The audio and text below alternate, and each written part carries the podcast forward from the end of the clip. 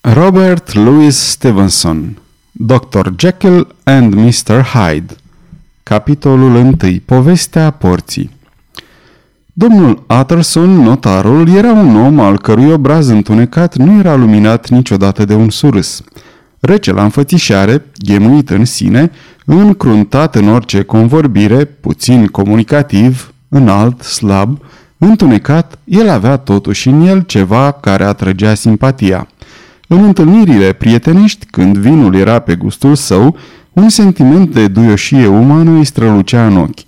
Acest sentiment, la drept vorbind, nu se traducea niciodată în cuvintele sale, dar apărea în expresia mulțumită care ilumina fața după o masă bună, adesea însă și cu mai multă elocvență se manifesta în faptele sale. Era aspru cu sine, în singurătate bea gin, o băutură amară și rea, și aceasta numai spre a contraria gustul său pentru vinurile bune și, deși iubea teatrul, de 20 de ani picioarele sale nu mai călcaseră într-o sală de spectacol dar el era plin de îngăduință pentru ceilalți oameni. Se mira adesea și, aproape cu invidie, de prisosul de vitalitate care le era necesar pentru a-și îndeplini faptele lor rele și în fața oricărui exces era mai mult înclinat să ajute decât să condamne.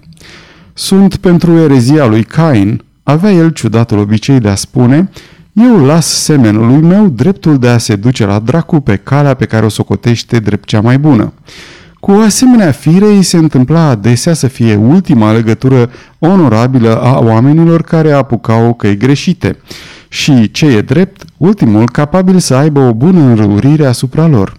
Și niciodată, atâta timp cât ei veneau să-i facă vizite, el nu lăsa să se vadă nici cea mai mică schimbare în primirea ce le-o făcea. Această atitudine îi era firească domnului Utterson, căci el era cel mai puțin demonstrativ dintre oameni și numai bunăvoința sa universală părea să-i determine prieteniile.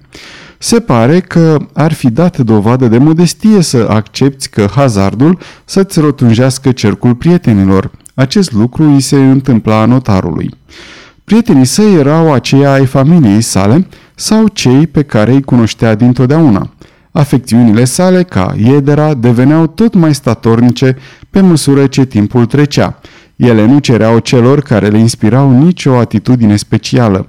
De aici venea fără îndoială legătura care îl unea cu domnul Richard Enfield, ruda sa îndepărtată, un om bine cunoscut la oraș.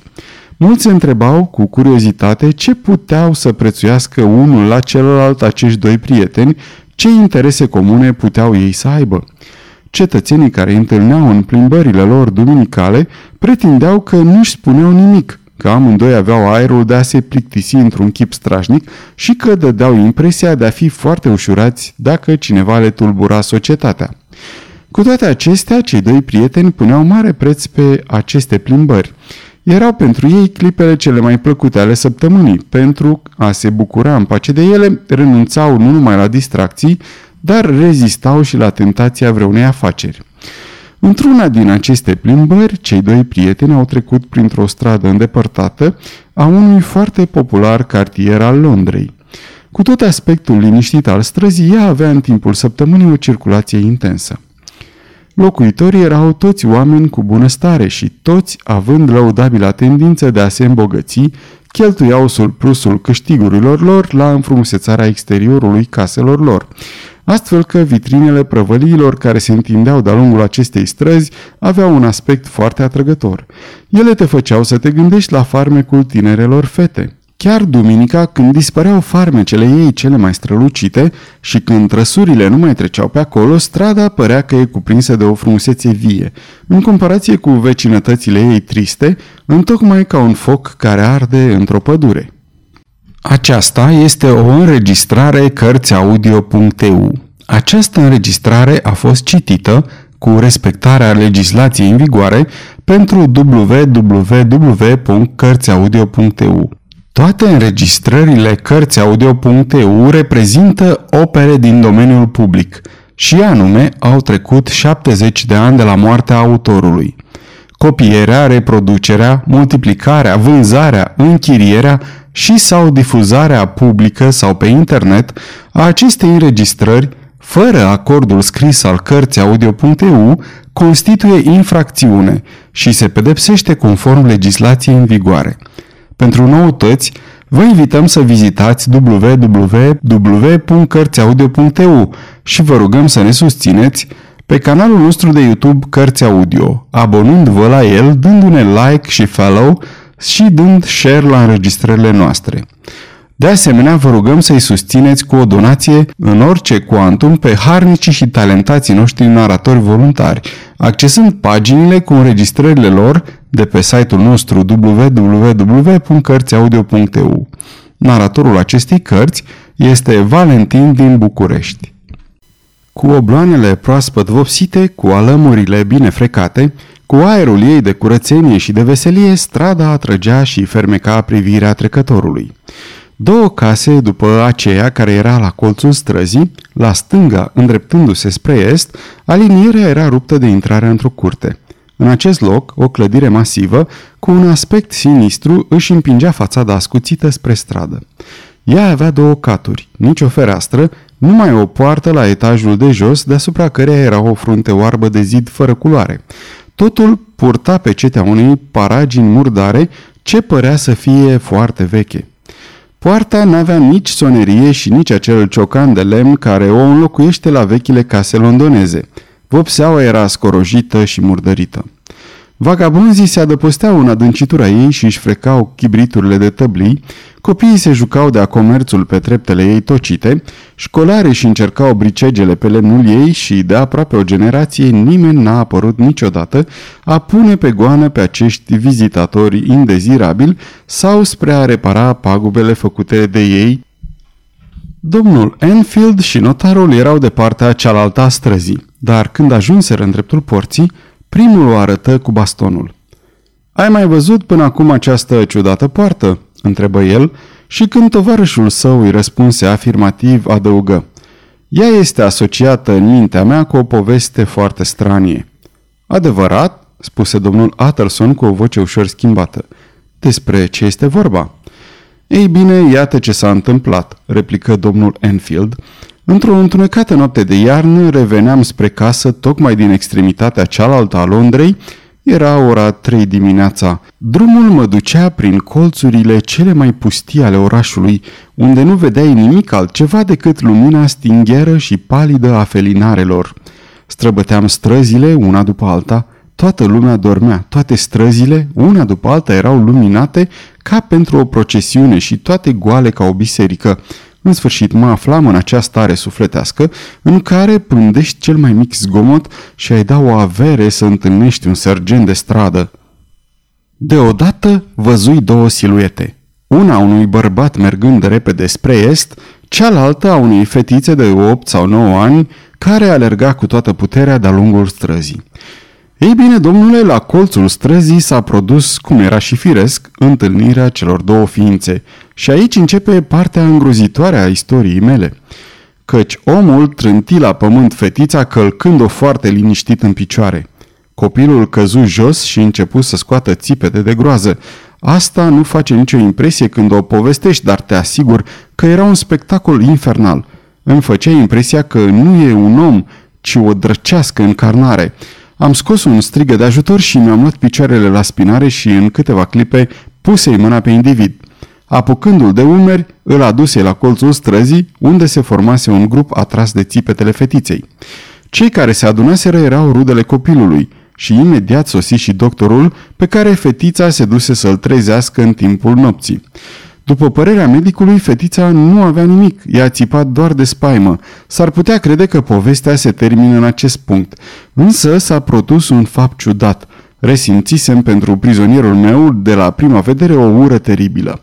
Dar atitudinea doctorului mă surprinse. Era tipul clasic al medicului, fără nimic particular ca vârstă sau aparență, cu un accent din Edinburgh foarte marcat, cu un aer tot așa de puțin impresionabil ca un cimpoi.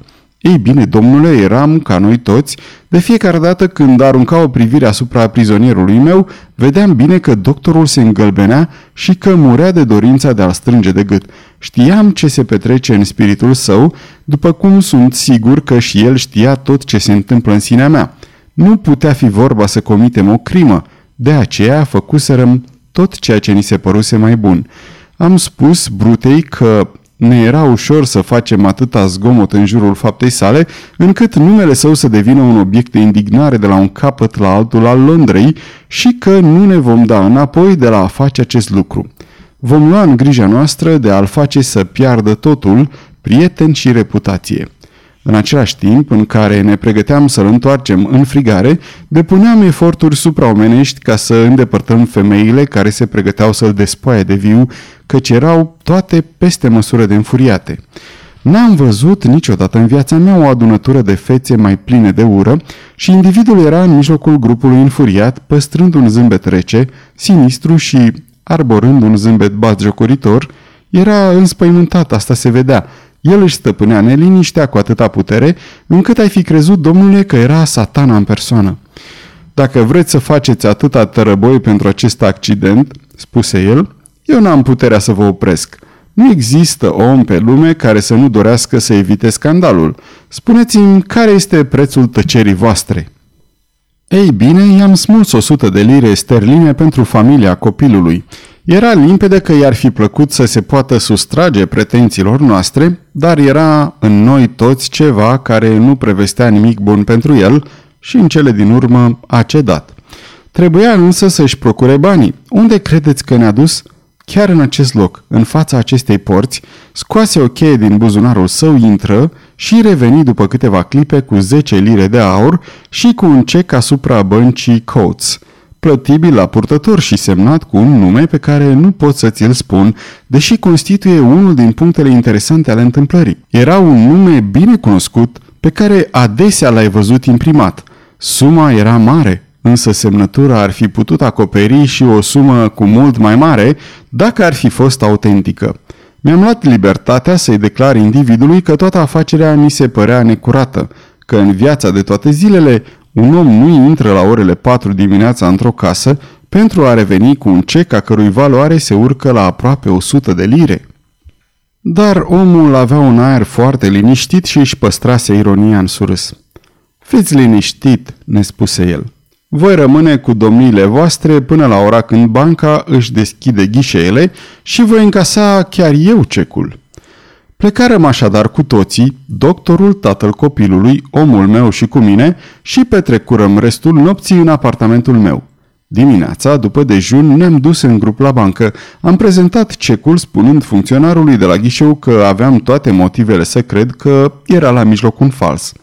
Spre surpriza mea, cecul era autentic și valoarea lui fu imediat acoperită. Drace!" exclamă domnul Utterson. Văd că ești de părerea mea," spuse domnul Enfield. Da, este o poveste tristă, căci omul meu era unul din acei indivizi cu care nimeni nu vrea să aibă de-a face, o ființă posedată de demon, în timp ce semnatarul cecului este cineva care face parte din cea mai bună societate londoneză, un om celebru și, ceea ce e și mai surprinzător, unul dintre oamenii cunoscuți în Anglia pentru faptele sale de bine. Mi-am spus atunci că cecul și banii individul îi obținuse printr-un șantaj de a cărui natură nu puteam da seama. De aceea, casa aceasta cu faimoasa poartă pe care o vezi, o numesc poarta șantajului. Totuși, ipoteza mea este departe de a explica lucrurile și după aceste ultime cuvinte, domnul Enfield se adânci într-o profundă reverie. El fu trezit de domnul Utterson, care îl întrebă cu bruschețe. Și nu știi dacă semnatarul cecului locuiește aici?" Nu e deloc probabil, nu-i așa?" replică domnul Enfield. Am notat, de altfel, adresa lui, locuiește într-un parc oarecare. Și nu te-a interesat niciodată de casa asta cu poartă misterioasă?" Întrebă domnul Utterson. Nu, domnule, am găsit că această chestiune este prea delicată. Am întotdeauna scrupule înainte de a pune întrebări. Acest lucru pare prea asemănător cu ceea ce se va întâmpla în ziua judecății de apoi, zia întrebărilor. Ridici o chestiune și este ca și cum ai mișca o piatră din loc.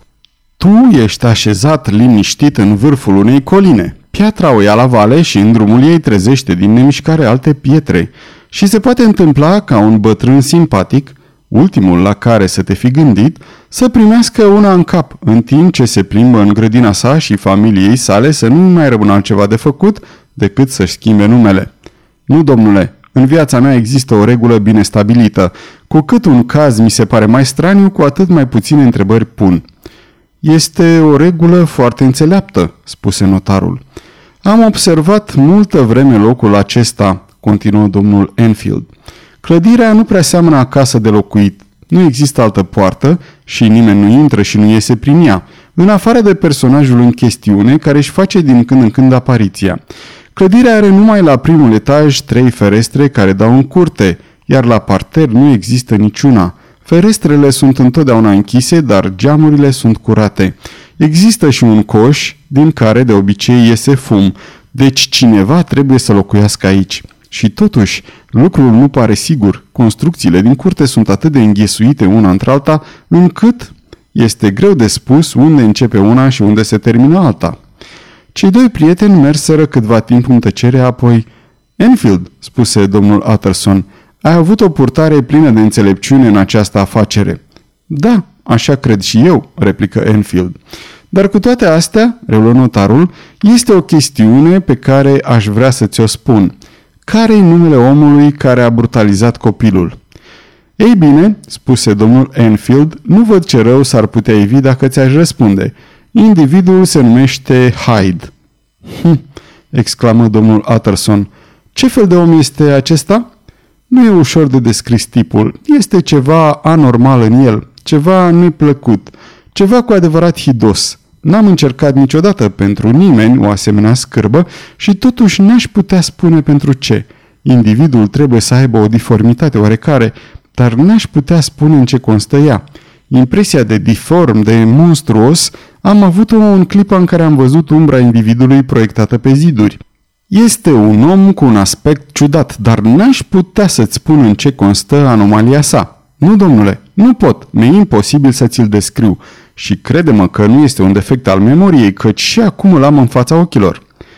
Domnul Utterson merse din nou câtva timp în tăcere, pradă unor gânduri întunecate. Ești sigur, dragă prietene, că s-a servit de o cheie?" întrebă în cele din urmă el. Dragă domnule, începu Enfield surprins peste măsură de vorbele notarului. Da, știu, spuse domnul Utterson.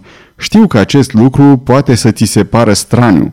Fapt este că nu-ți cer numele semnatarului cecului, căci îl cunosc. Vezi, dragă Richard, întâmplarea ce mi-ai povestit mi-a lămurit unele lucruri. Dacă există vreun punct în istorisirea dumitale în care n-ai fost prea exact, ai face bine să o rectifici. Găsesc că ar fi trebuit să mă avertizez de acest lucru, replică celălalt cu o nuanță de indispoziție. Eu am fost în tot timpul povestirii de o exactitate pe care ai putea o califica drept pedanterie. Individul avea o cheie, mai mult, o are mereu asupra sa. L-am văzut servindu-se de ea numai departe de acum opt zile. Domnul Utterson suspină greu, dar nu spuse niciun cuvânt și domnul Enfield reluă după câteva clipe. Iată o nouă lecție care ar trebui să mă învețe să-mi țin gura. Mi-e rușine de pălăvrăgeala mea. Să hotărâm, dragă prietene, dacă vrei, că niciodată să nu mai pomenim nimic de această afacere. Consim din toată inima, spuse notarul. Dă mâna, dragă Richard, ne-am înțeles. Cei doi prieteni își continuară apoi plimbarea, fără să-și mai spună nimic, cu aerul unor oameni legați prea intim pentru a-și ascunde unul altuia plictiseara lor iremediabilă. Sfârșitul capitolului 1